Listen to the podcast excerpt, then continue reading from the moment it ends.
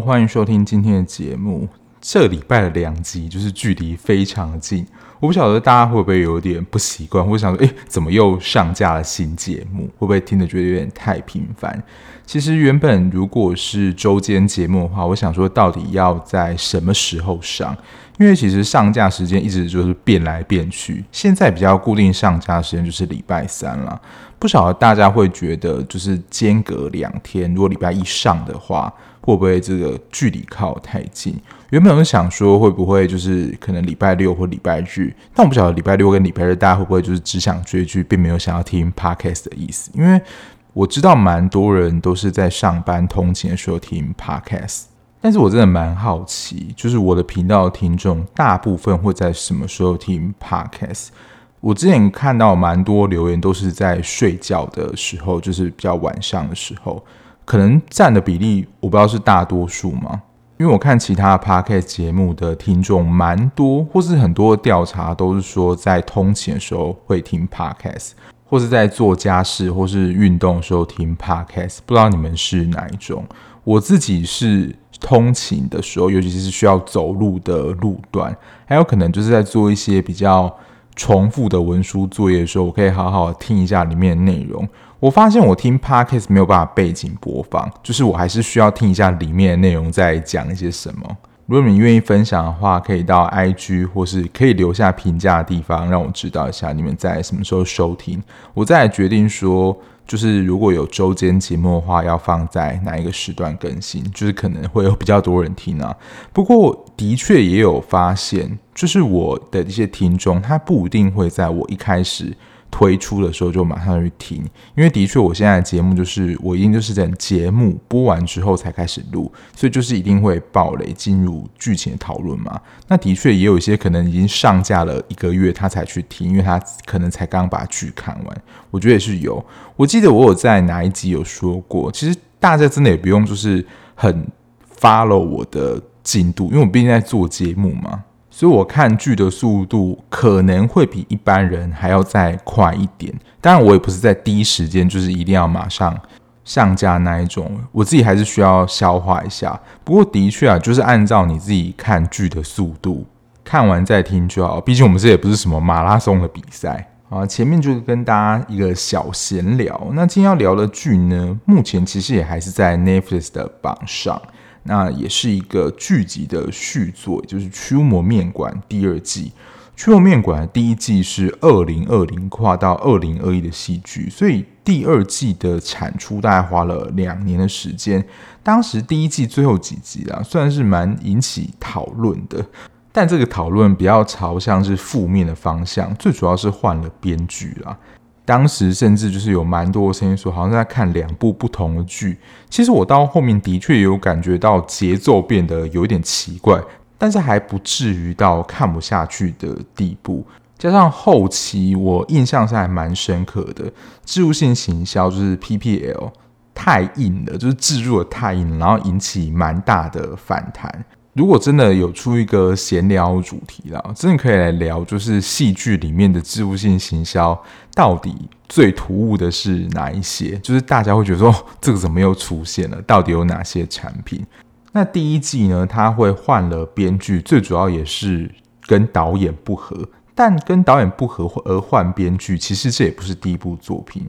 记得就是《模范继承车》的第一季的中后段，也是换了编剧。但我自己是觉得还算顺啦，不会真的你会觉得在看两部不同戏的感觉。但这次呢，《驱魔面馆》第二季的编剧就是由最后就是第一部后面那个编剧来接写的，所以其实，在开播之前呢。大家看到是这个编剧来写，其实是蛮担心的。果然呢，其实，在中后段，我觉得算是负评如潮啦。所以，其实先可以跟大家说，这一集就是如果你非常喜欢《驱魔面馆》这个系列、这个影集，因为它其实是漫画改编的作品，我不确定它漫画的剧情跟戏剧是否有一样，但的确能够感觉到戏剧在内容的深度跟广度，其实都有点乏力。我不会说到炮火猛烈了，但是我的确会点出，就是第二季，你要说真的，蛮多人会弃剧的原因。虽然有些人说在第一季的后面可能就有点看不下去了，我自己个人认为啦，我已经算是很不会着重在一些小地方的人了。但是这一部就是第二季，在某一些设定上的确存在蛮多令人觉得很困惑，或是即使你有看过第一季，但如果你记得不是很多人，也会觉得说，哎，这剧情怎么会这样演？那因为其实第一季有交代蛮多驱魔面馆的世界观了，所以其实第二季的编剧好像就假设说你已经看过了，所以不太会介绍驱魔人的运作，还有每一个人的能力。建议没有看过第一季的人呢，要先看过第一季。就是如果你已经有准备好要看第二季的话，再看第二季的有一些地方，你会觉得很好笑，但是是尴尬到笑出来的那一种。第二季还有一个算是我觉得能从中挑到比较多 bug 的地方，就是它在战斗方面的设定。不过你要说优点嘛，就是难得啦，第一季的驱魔人跟容人是原班人马出演，但我会后面提到说就是演员有哪些。但其实这一季的容人都是群戏，所以其实并没有他们特别的故事线。这也是在某一些角色在戏份的平均上，我觉得非常不平均的地方。驱魔面馆的故事，简单来讲，就是有一些驱魔人，他们要伪装平常自己的身份，就开了一家面馆。就真的平常是真的，第一季还有在蛮多煮面的画面，但第二季几乎没有在煮面了。反正就是要隐藏他们的真实身份，然后去寻找这个世界上的恶鬼，并召唤他们，把他们。就是让这些恶鬼回到他们应该去的地方，可能是恶鬼道之类的。那身为第二季呢，就是这也有点算是正反两方这种对抗的故事，就会分成正方跟反方嘛。那正方就是算驱魔人，那反方呢就是恶鬼，所以恶鬼其实也算是这部戏里面非常重要的角色。那第一季的恶鬼池清晨，还有玉子妍演的那个恶鬼，我相信大家都印象蛮深刻的。那这次恶鬼是谁呢？其实这一次的恶鬼从一开始出场，我不晓得大家尴尬癌有没有就发作了，因为他们一开始设定的地方是从中国那边出现，然后呢就是。这些韩国演员就要讲那些真的，我可以说很蹩脚的中文。现在其实看了蛮多韩剧，真的都会要求就是这些韩国演员讲中文。如果我觉得剧情设定上需要，就是各地都有驱魔人嘛，然后刚好这次恶鬼一开始从中国那边过来，可是他们后来到韩国，就是彼此在讲话的时候，他们还是讲韩文啊。如果他们一开始像中国驱魔人，就是呛瞎用中文，让那些中国的驱魔人听得懂，我就会觉得说这是一个剧情的需要。但很令人匪夷所思的是，就是一开始只有他们恶鬼在豪宅那边对话的时候，他们彼此之间也要讲中文呢。这边我就有点没有办法理解，就他们讲了，然后我们观众听了也会有点尴尬，就好像作者告诉说：“哦，现在恶鬼在。”中国，所以他们就全部都要讲中文，就是只有考量到这个他们所在地的关系嘛。但如果他们自己本身都还是习惯讲韩文，那一开始这一段就是全部都要讲中文的目的是什么？举一个例子，就是不是本身在里面角色他设定就是讲中文，像之前才刚聊过的，就是文佳音客串有力的诈欺。他在剧中的角色就是在德国出生，就是不论他戏里戏外啦，所以他这个角色设定讲德文就是蛮符合也很合理。那仅因为他们在中国就讲中文。这有点像是，比如说你跟你朋友去法国旅行，就是你们平常只有两个人在对话的时候，我相信都还是讲中文的。比如说你到一些观光地方啊，或是你需要讲法文的时候，你才会讲法文嘛。但你跟朋友在聊天的时候，不会因为你在法国就全部都讲法文啊，这个很奇怪啊。所以其实从恶鬼新的恶鬼一出场，就是尴尬的感觉，就是从这边就开始了。那这次的主要恶鬼呢，严格来说算是有四个吧。不过广告打比较大，我们所知道大概就是三个。所以大家有没有发现一件事情，就是那个算是金赫他旁边那个跟班，他们其实会叫他王诶，但那个王是最快被召唤的，他就是在中国夺走中国苏女士治愈能力的那个恶鬼。江启勇可能就是演完不久《云无》之后政变的形象太令大家印象深刻，所以突然演反派，我觉得可能大家没有那么快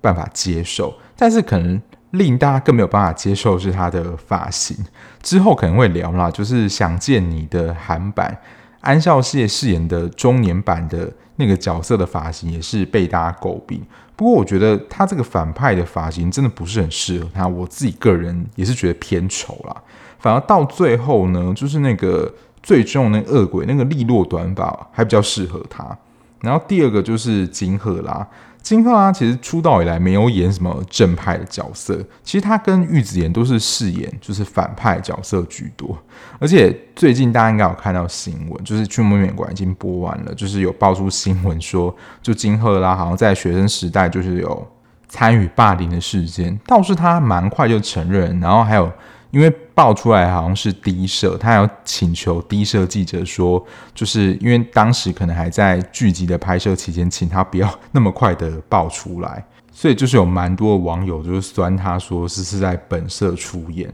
我觉得可能爆出这样负面新闻之后，就是会沉寂一段时间。还有刚刚提到的那个王。我觉得就是无法融入这次新的恶鬼，就是对于恶鬼这样角色产生一个很大共鸣。我不晓得大家是不是跟我一样，就是对于一个角色，你要能够喜爱，或是你不用讨厌这个角色，需要有够多他背景知识，或他过去发生什么事，你要有一些他的背景，才能够有共鸣，或是去理解这个恶鬼到底是怎么样的鬼，或者他到底发生什么事。但是大家看完。其实你会发现，这是新恶鬼的故事背景可以说是零内，他们好像就是突然就是这样冒出来了，就是恶鬼。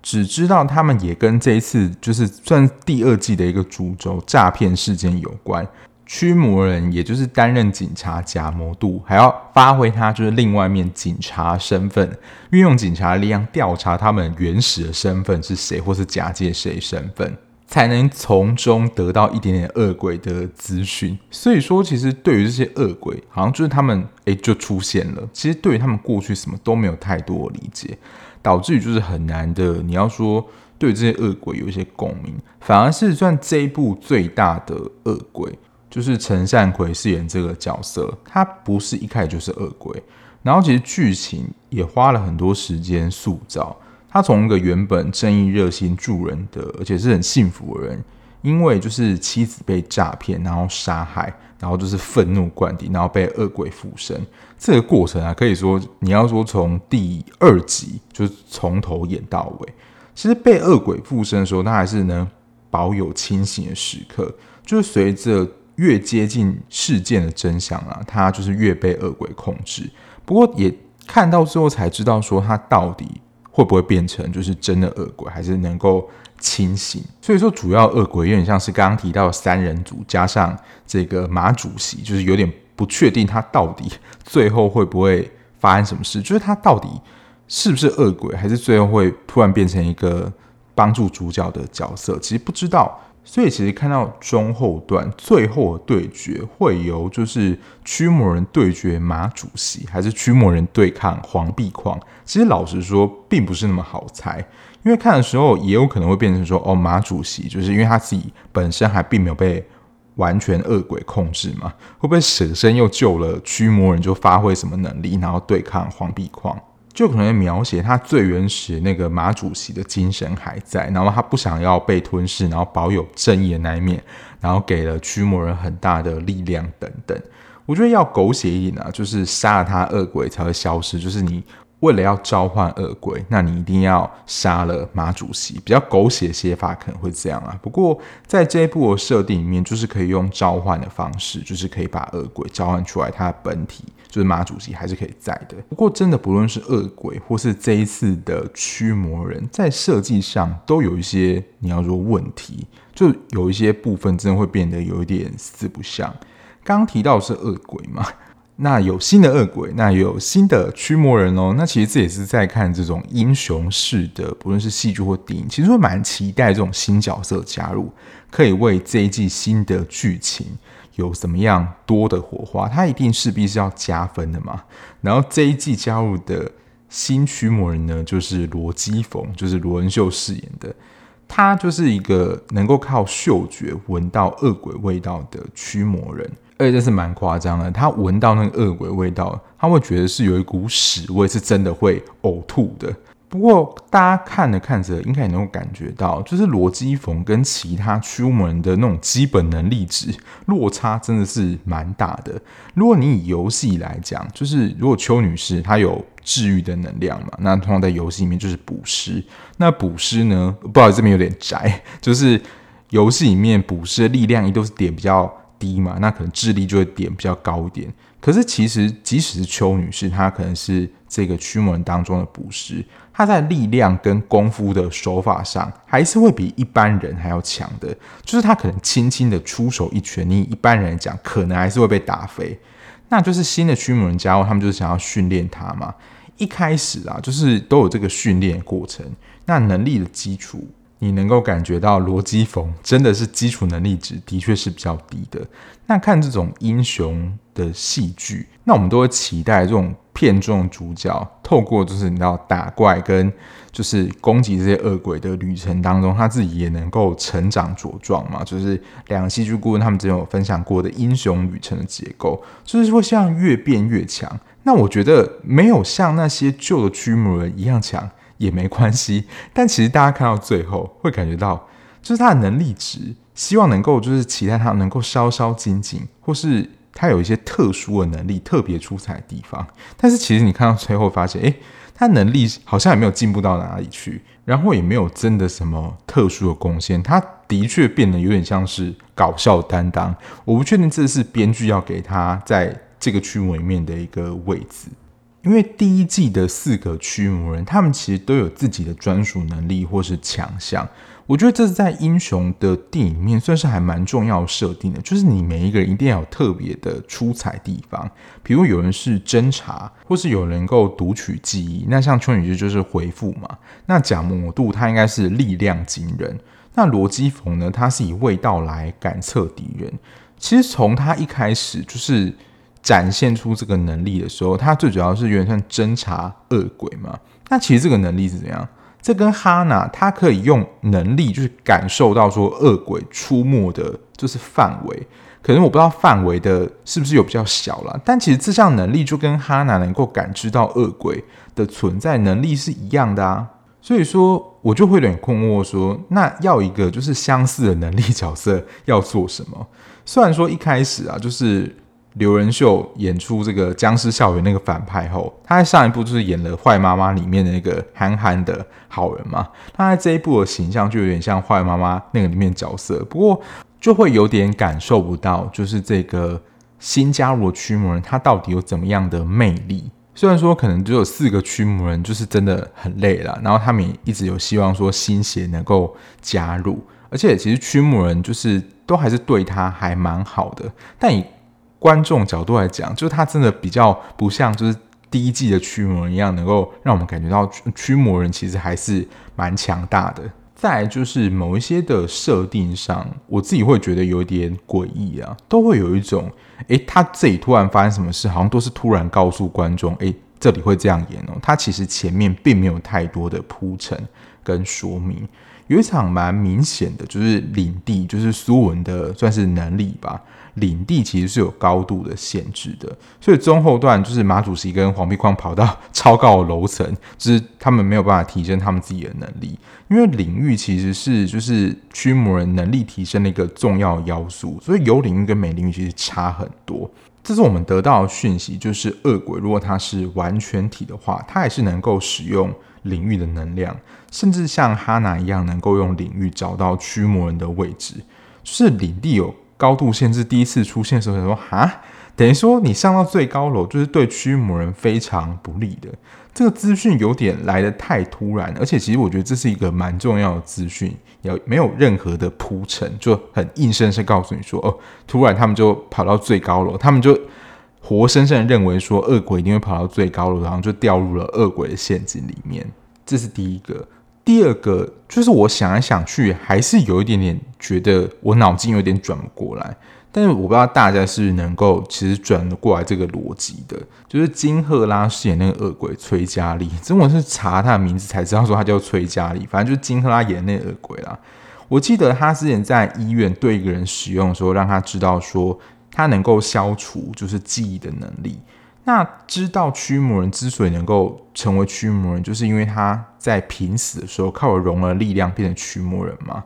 所以他就很好像顿悟了一样，就知道说，哦，那他只要靠着消除，就是融跟他签订契约的那个时期的记忆消除掉，那他是不是就是会死在那边了？就是他只要把那段记忆消除就好了，所以他就在后来就是对苏文这样做嘛。我觉得他用了一个我有点意想不到的方式，就是我可能自己觉得脑子有点卡，到底是有 bug 还是没 bug？就是你可以单纯的就把这一段的记忆消除，好像就真的很顿悟的某一些事情。而且如果其实真的那么聪明的话，而且整体来说，如果在当时那个高空的领地，恶鬼能力的确是比。就是原本驱魔人还要强的，他们如果真的要解决驱魔人的话，其实大可真的可以用同一招，而且应该是还蛮有用的。这个地方是我自己有点转不过来的，但好像你也不能说他有错，但我就觉得、看的时候感觉怪怪的。然后这一季我不知道大家有一个明显的感觉吗？就是整体的氛围，我就感觉到，就是他原本的剧名就是叫《惊奇的传闻》嘛，驱魔面馆是翻译的。剧名，但如果你原本的剧名来说，苏文就是可能会以他为主角嘛。那其实，在看第一季的时候，其实每一个驱魔人他的角色形象，还有他的能力，这些都是很立体的，都是非常鲜明的。当然，第一季也有花了一些时间在铺陈苏文怎么成为驱魔人，就是我刚刚讲的，要有一些背景故事，让我们了解说，哦，这个驱魔人的不是能力啊，背景是怎么样。每一个驱魔人的戏份，我觉得算是蛮平均的。但第二季不知道大家有没有感觉，几乎完全变成苏文的主场诶，包括在第一、二集，连那个救娃娃车的事情，记得第一集的最后要召唤那个恶鬼的时候，也是苏文去弄。还有最后，包括就是黄壁矿，就是完全都是冲着苏文去，好像其他驱魔人都是配角一样，完全看不起他们，完全不把他们放在眼里。而且在某一些就是其他成员就是陷入困难的场面里面，去救场的也都是苏文，就是其他人没有什么表现机会。而且他们就像刚刚讲的，每一个人都有特殊的能力，可能会期待是彼此有一些互相的支援，或是能够善用自己的能力。可是就像刚刚讲的，第二季好像变成苏文的主场秀。而且在最后消除记忆啊，也只有他被消除记忆。那那些恶鬼就是看不起其他的驱魔人，的确啦，他们好像的确也是只有对苏文比较有兴趣而已。然后就是在打斗戏上的分配，你也会觉得真的还蛮不均匀的。就是打的大概就是那几个人，然后在战斗的时候就是苏文的主场秀，其他人就是打斗场景，我觉得算是真的还蛮少的。就刚刚就是点那么多。我反而比较喜欢是这次就是小支线的故事，就是有关于哈娜跟邱女士，就是哈娜她那个钢琴的高中的初恋线，你就会觉得说遗憾好像就只能这样，因为后来哈娜就是变驱魔人，那其实就是曾经一个濒死的过程嘛，等于说这个初恋他跟他的关系就没有办法继续下去，你会觉得还蛮凄美的，就是你要说就忘了他吧，比如说消除他的记忆。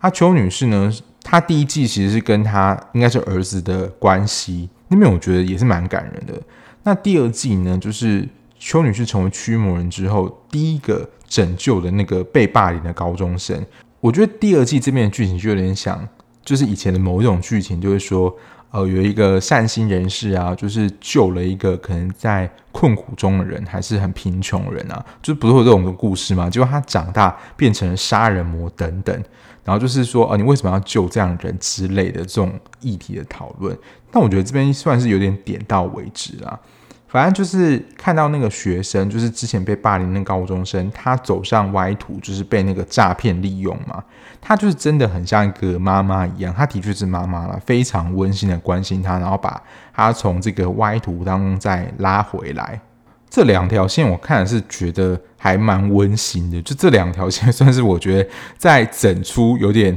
荒诞的剧情里面，算是一股暖流啦。感觉就是第二季没有什么深度的剧情可以去分析或是讨论，真的都还蛮浅的。反而就是我觉得我在看的过程当中，的确真的有蛮多的吐槽。我刚刚看了一下，我觉得真的可以吐槽的太多。不一定是像上面一样，可能是剧情上的一个吐槽，可能是在看到某一些画面的时候就会想要吐槽。比如说第一个，就是这一次附身在那个陈善奎身体里面那个恶鬼，就是马主席里面那个恶鬼。我只能说那个演员辛苦了，因为他就是很像在一个泥浆里面，就是只有露出来就是牙齿，只有牙齿是白的，因为那个。泥浆还是什么，真的看起来非常粘稠。我不晓得这个化妆到底要用多久了，但大家看得出来，应该是真的有点到泥浆的感觉。我在想说，会不会就是有一次有他的戏份就全部拍完，不然下一次就是要上这样的妆，不晓得要多久。其实我看到后面就觉得有点小疑问啦，就是一开始算是附身在马主席心中那个恶鬼，大家会觉得他的能力是不是感觉蛮强的？就后来呢？黄碧矿就是进入了这个泥淖之地之后，他马上把这个恶鬼就是你知道解决掉。我想说，还以为这个原本在泥中的恶鬼到底是多强嘞？因为后来他们就算有点算你要融合，或者就消灭它，就是恶鬼变成完全体。可是之前大家回想一下，就是还是单独马主席跟黄碧矿他们不是有一些对决吗？其实马主席胜场的次数。应该是比较多的，而且不然他怎么就是还能够打败黄碧矿，把它吸收进来呢？就黄碧矿进入那个泥灰之地之后，整个实力变超强，还就是像拍仙侠片一样，好像有分身都抓不到。我觉得这也是真的比较夸张了。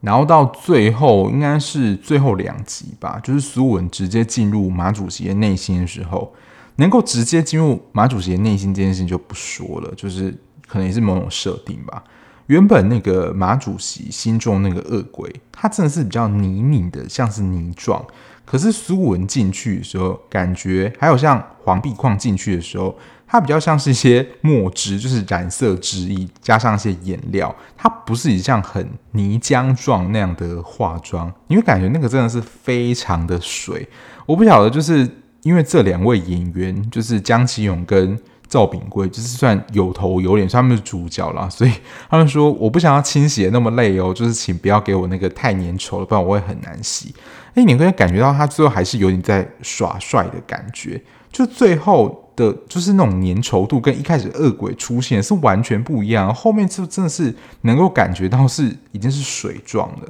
那我在看第二集的时候，其实我已经有点忘了第一集总共集数，但我后来发现第一季居然有十六集，就是一个。算是正常韩剧的集数，因为第一季就刚刚讲到，它的翻译是驱魔面馆。第一季其实还有蛮多煮面的画面，然后是有收到就是恶鬼之后才会立刻的就是打烊。但其实大家有发现，第二季几乎完全没有就是营业的时候煮面了，只有第一集吧，就是那个娃娃车事件的时候要请他们吃。后来大部分都是煮来自己吃，或是呃谁回来的时候就是吃这样子，已经没有就是他们在面馆，好像就突然要出任务的这种感觉。然后第三个，我觉得这你要说没有想到什么招吗？我会觉得第二季很像在一个念力大赛，就是不论是恶鬼或是驱魔人间的一个念力大赛。就是马主席跟黄碧矿，他们都是用念力在操控，就是手一挥，然后别人就去撞墙，或是把人拉过来，然后可能就把他脖子碾爆啊之类。感觉这只恶鬼就是没有什么新鲜的招数，没有超快速度，也没有令我觉得他很特别、很厉害的地方，就真的是用念力就够了。突然很贪心，觉得鬼是不是应该来一些特技什么的？然后加上就是金赫拉跟那个。哈娜比较有肉搏的戏，有人知道金赫他手上那个武器正确名称是什么吗？就是的确有时候打架会用那样的武器，就是你打下去是真会流血等等。他们两个真的算是比较有武打的搏斗戏，不然就是主要的恶鬼基本上就是在念力大赛。那我刚刚提到了，虽然他们三人组的那个王。就是在监狱的那个恶鬼，其实，在 Wiki 上还找不到他的资料。我想说，他算是里面你们主要恶鬼，他有要就是形塑的角色嘛。然后有点没头没尾的，就是没有上下文，就是最后有那个维根的女儿就出现嘛，就让他们母女重逢。但是这边也是有点没有上下文，就是好像突然接了这一趴，所以其实，在观看的情绪上会有点联系不上。还有就是刚刚有提到，其实容人在这一次的戏份真的是少非常多，几乎没有单独的戏份，都是群戏一起出现。然后这次新进来的驱魔人就是罗基凤，跟他的容的互动其实也是很弱，也很少。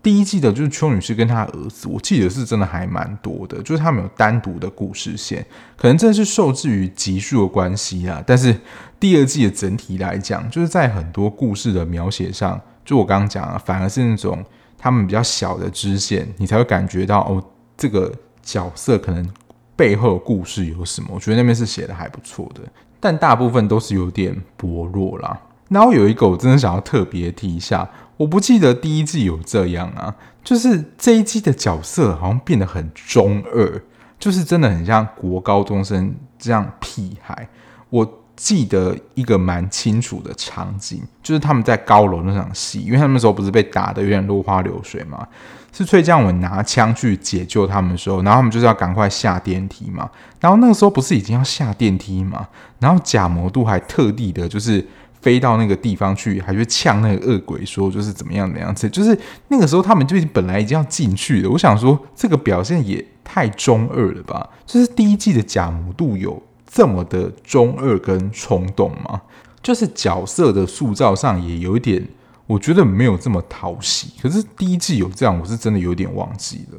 这个有点额外啦，就是有人会介意，有的人不会介意。刚刚有提到，其实第一季后半的。PPL 就是置入性行销，也是被吐槽蛮惨的。其实这季的后半，我觉得这些置入也是蛮明显的。第一季我印象深刻的置入就是热狗，就是热狗也是很没有来由，这是一个吃的东西。然后这一季呢是一个 egg drop 的那个早餐的置入，我想说这个也太明显了吧，而且它这是连那个商标，就是那个名称都是有出来的。然后第一季最后他们登场那个穿西装的套装，那个我后来查资料发现那个也是置入。那第二季的尾端其实也是有一样衣服。真的看到中段的时候，他们这次不是有一个新的秘密基地吗？我看到中段的时候都会想说，翠江我们帮他们找这个秘密基地，就是有类似那种可以练习武打，还有每个人专属的休息基地。然后他们可能还会在那个地方突然开启了 party。脑中都会冒出说，这是不是有哪一个赞助厂商要来打广告了？就第二季有时候真的会突然冒出，就是太欢乐的氛围，然后非常的突兀。然后最后呢，好久没有出现的修容棒，这个真的是，然后各个戏剧的置入都非常的突兀。可是它真是真的置入非常多的戏剧，我觉得可能在女主角一些化妆怎么样，我觉得还好。我真的还特地上网查了一下。这个置入的东西的来头是什么？它主打的是保湿跟补水。以我一个化妆麻瓜来说，比较令我惊艳是它的，比如说额头啊、嘴唇、脸颊都可以用。你就会看到，就是那些剧中的角色，他不会只涂在一个地方，他就会脸颊涂完，然后涂完涂嘴唇。可是我当时看到他们这样说，就想说，你涂完嘴唇，你会拿来涂其他地方吗？就是嘴巴可能。我不知道，这是我个人习惯了，就是我不会拿涂其他地方，然后拿来涂嘴巴，因为嘴巴是可能会吃进去的。不过就真的是来头不小了，他这个置入了这个化妆棒吗？他是请金高银来代言，然后销售卖到断货。去网上找到资料呢，是已经突破了一千万支。我想说，果然这个广告有这个预算跟财力。我相信前面应该也还有一些。置入啦，只是后面这边真的太明显了，也可以说是我们戏剧置入界的好朋友啊。整体评价呢，我觉得第二季的编剧在剧情上真的是蛮虚的，不论是情感面或是奇幻面，毕竟它就是有一些武打什么的。我觉得主要很多设定啊会让人出戏，然后让观众很难衔接。诶，怎么会变成这样发展的这种感觉？那。观众的买单程度其实反映在收视上，跟大家讲一下，就是《驱魔面馆》开播的时候收视在韩国那边是二点多，那在十六集结束呢是收在十点九九九，那第二季开播的时候其实是比第一季高的，是三点九四九，可是第十二集结束只有六点零六五，就是没有超越第一季的收视。我想很多的观众在第一集该气的也就气了，就是第二季也不会就是因为怎么样又突然的加入。我觉得可能对原本收视就是制作方啦，没有抱太大期待，就是在第一季的时候就收视超乎预期，然后想要乘胜追击，结果没想到你要说就是 也不能算滑铁卢啦，但就是真的表现得不如预期。然后这部戏你要说好像把焦点就是主角放在赵炳圭身上，因为其实赵炳圭比起其他人的戏算是比较少的，但其实像金世正啊、刘俊祥，还有尤其是连慧兰，档期应该都算是满满的，所以要能瞧到就是原班人马出演，我觉得不容易。那如果你没有看第一季，我觉得那其实应该是不用看，因为其实，在第二季里面就没有前情提要，里面包括龙啊，然后如何变成驱魔，每个能力其实都在第一季有完整的描述。你直接进入第二季，是真的会完全的衔接不上。那因为它是漫改作品嘛，我没看过漫画。我真的不确定第二季的内容是否就是还在漫画内，还是戏剧原创。因为有时候戏剧就是超乎预期了，然后可能是制作方拜托或是希望，就是编剧能够多开展剧情，等于说他们也能有更多的你要说收益嘛。所以有时候戏剧后来的剧情都会变成电视原创，但是好是坏啊，就真的有点就是有点两极。我想以这个系列就停在这里应该就可以，即使他的漫画还没有演完，我想应该也不用再继续下去。如果是同一个编剧的话，那以上大概就是我看完《驱魔面馆》的一些心得啦，就跟大家分享。虽然的确啦，就是因为做节目的关系，我还是会把它看完。虽然就是吐槽这么多，还是把它看完了，也不至于到说就是真的看不下去，就是很想要把它弃剧。但的确有蛮多的。你会觉得在很多剧情的地方令你觉得出戏的，不过还是把它看完啦，那就供大家参考。那如果你有一样的想法心得的话呢，也欢迎跟我分享。好啊，那今天节目就到这边啦，感谢大家收听。那如果你还喜欢这样子聊剧的 Podcast 节目的话，不论你是用任何平台收听，按下订阅键就能够比较快收到节目上架通知喽。那如果你想要跟我聊一些就是你自己的心得想法，或是推荐剧集的话，在资讯的地方有我的 IG，或是你可以利用 Apple Podcast 或 Spotify Mixer Bus 可以留言的地方让我知道，我都会回复你哦。那我们就下一节目再见啦，拜拜。